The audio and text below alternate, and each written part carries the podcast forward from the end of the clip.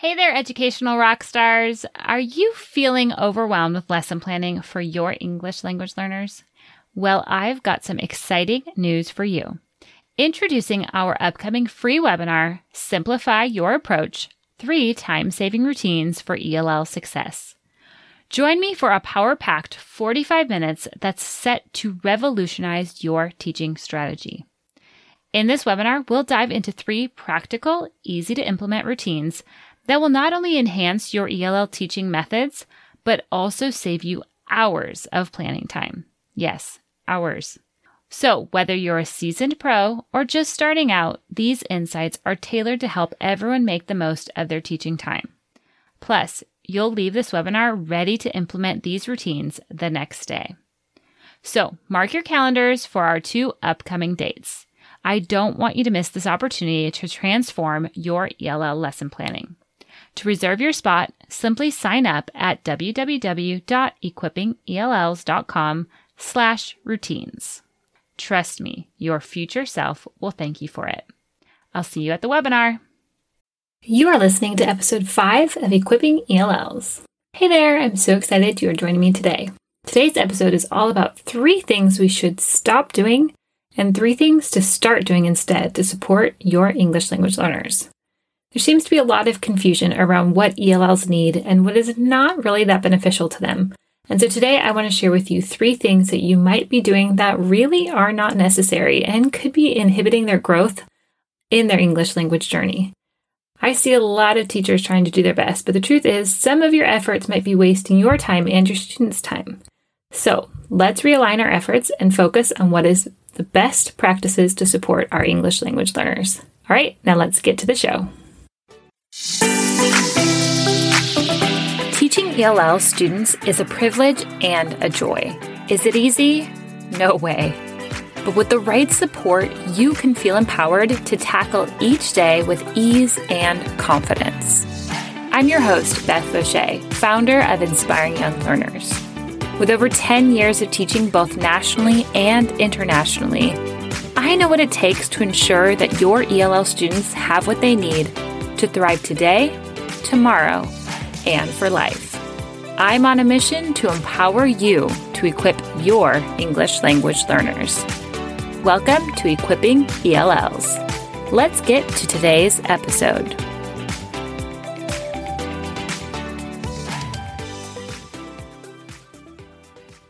If you are brand new to working with newcomers, you might, as soon as you hear that you're getting a newcomer, immediately think that you need to translate everything into that student's native language. But that is not true, and that's really going to just exhaust you and waste your time and efforts. So there's specific things that would be helpful to have in that student's native language, and then the rest of it can be scaffolded and supported in English. So let's talk about that. What should you translate? Anything that's being sent home to the parents, if you're able to get it sent in their native language, and helping to open those lines of communication, that is a great time to translate and to have somebody in your school, if they're able to translate it or using different online translation devices. So things that are being sent to the parents is important to translate. If you have a student who's just really not really fitting in and really having a hard time getting adjusted to the classroom, then if you have another student that speaks that same language, that might be a time that you have the student translate and help to get to know and hear what the, the student's feeling and hear how you can help that student adjust better to your classroom. I remember my first newcomer student was from Bulgaria, and I did not know how to speak any Bulgarian, but the girl, there was a first grader next door who could speak Bulgarian. And so one day, this newcomer student of mine who was so sweet and pleasant and really excited to learn English, but one day I could tell she was really frustrated. And so I had the first grader come and help translate to see what was going on because I really wanted to give her an opportunity to share what was happening. Well, they had a little conversation back and forth. And in the end, the first grader told me that this girl, Joanna, was asking if she could bring juice to our Valentine's Day party. so this was a great time to really have that opportunity for her to share and express what she was thinking, what she was feeling. She wanted to be a part of that, that Valentine's Day party and bring something in and wanted that confirmation. So finding opportunities like that, if you can connect with your students and finding those little ways that you could have other students help translate to get to know your students, that's a great time. When it comes to content, you don't need to translate everything. Okay, there are strategies of using native language, and we can get into those later on. But right now, when we're talking with newcomers, we want to begin building that English vocabulary. So, giving them things like survival words with pictures. Think about if you were in a new country, what would be the first things you would want to learn? Would you want to learn your ABCs first? Probably not. You'd want to learn how to say things like, Where is the bathroom? Or I'm lost. Can you help me? Or my teacher's name is. Those are really important survival words and phrases that we want to begin with with our newcomers. And we want those to be in English so they can begin to pick up those English words. So we don't want to translate content. You're going to really waste your time trying to t- translate what they're doing in the second grade classroom so that that student can understand the material. You want to just use strategies to scaffold that material so that they can understand and begin to build language at their language level. Now, the other reality is if you are a monolingual classroom, you're not the bilingual classroom, then the parents are sending them knowing that this is going to be a place where they're going to pick up English. And so, if that is the expectation, you want to help the students do that. For example, my daughter here in Panama went to a Spanish speaking preschool, and they have both of them have gone to Spanish speaking preschool since they were young. And so for us, we did that purposely. We wanted them to learn Spanish. But my daughter's preschool teacher at one point was telling me how she was helping my daughter understand by explaining things in English. And I know that the teacher was thinking she was helping, but really that wasn't helping because my daughter had a lot of exposure to Spanish and she was able to understand what was going on. So she didn't need that assistance of having it translated into English. Instead, it really kind of changed the atmosphere for my daughter because she then knew that she was going to get that English support. So the same thing's happening with our students is unless it's really needed, we want to help support them in English and by speaking English, using scaffolds and strategies to help them pick up the English language and not confuse them by using a little bit of Spanish here or having them become really dependent on Google Translate for everything. There's a time and a place for that, but we don't want to make that the norm.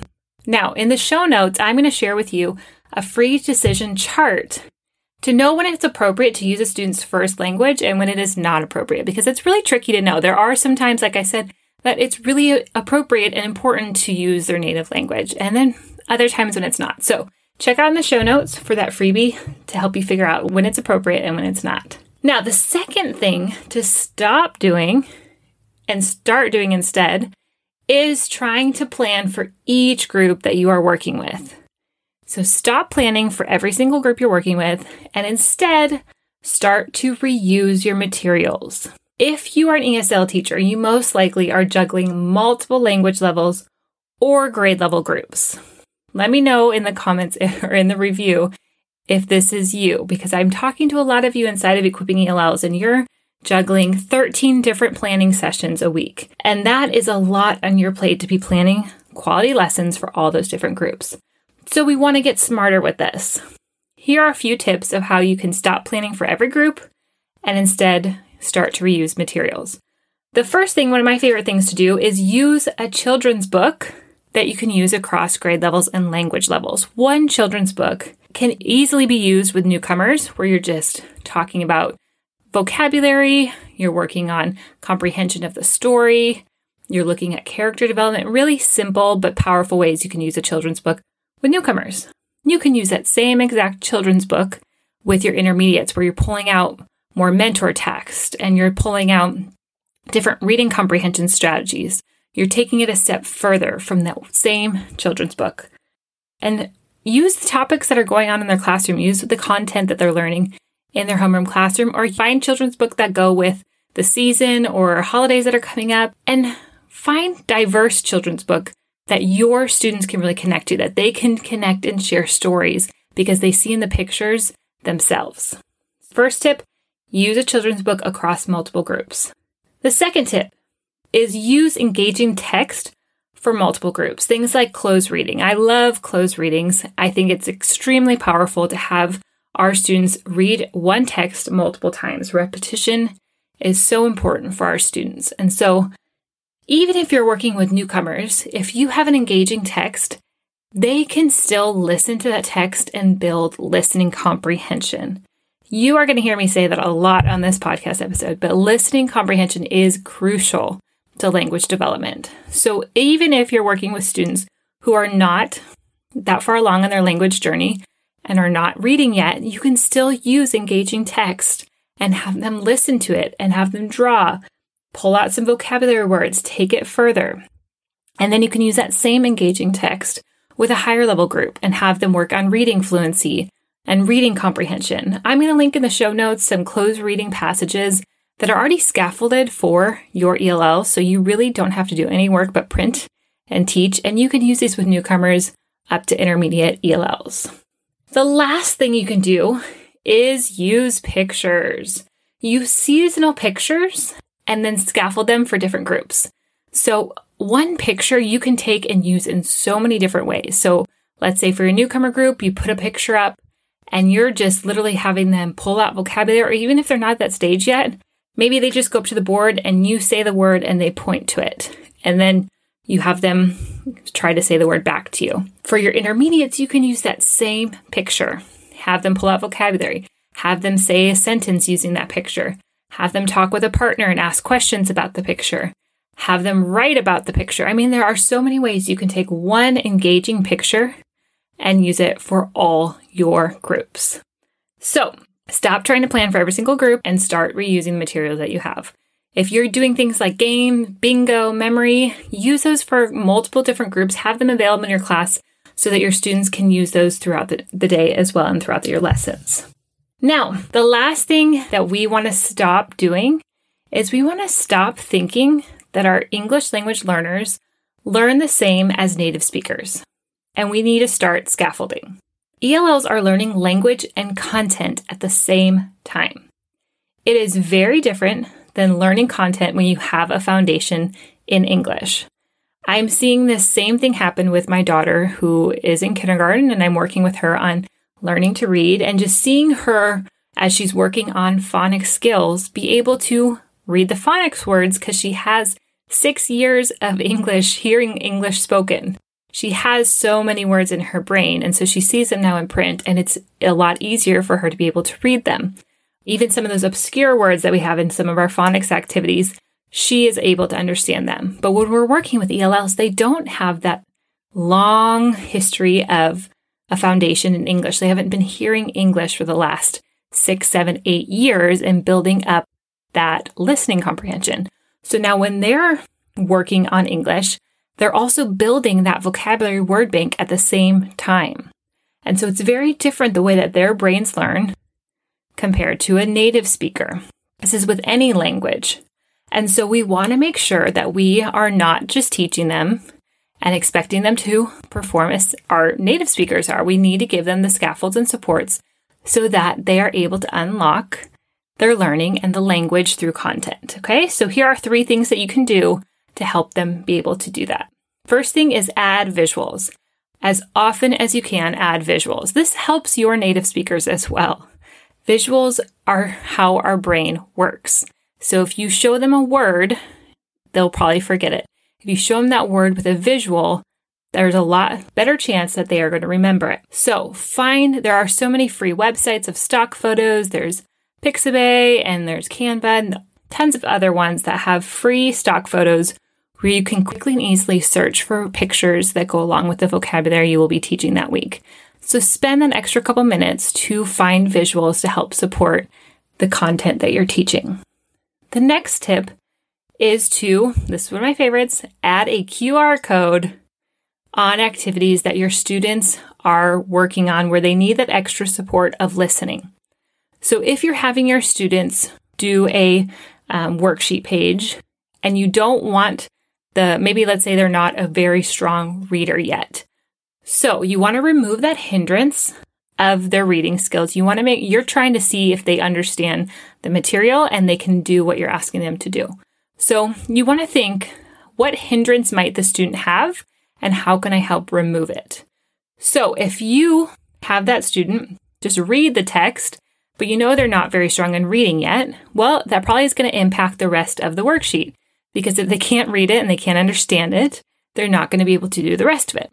Adding a QR code, there's tons of easy ways to do that, and I'll link in the show notes how to easily do that. Of you reading over that passage and then pasting it onto that worksheet, now it removes that hindrance of do they understand what this content is about? And are they able to do what we're asking them afterwards? Now they can listen to it. They can listen to it a few times. They can hear it read fluently, which then you can see how their understanding is of the material. Without that support, they're then just reading a paragraph and if their reading's not that strong yet, you're really not going to get any output and you're not going to be able to see how their comprehension and understanding of the material is.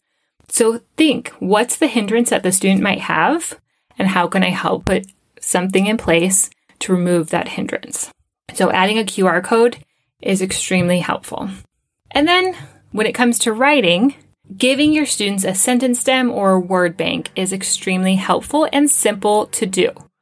So when you have students who sit there and look at you and you give them a writing prompt or you tell them what you want them to write about and they're looking at you with a blank stare, the hindrance is that maybe they don't they they're not able to pull those ideas to the front of their brain yet. They need that little bit of assistance.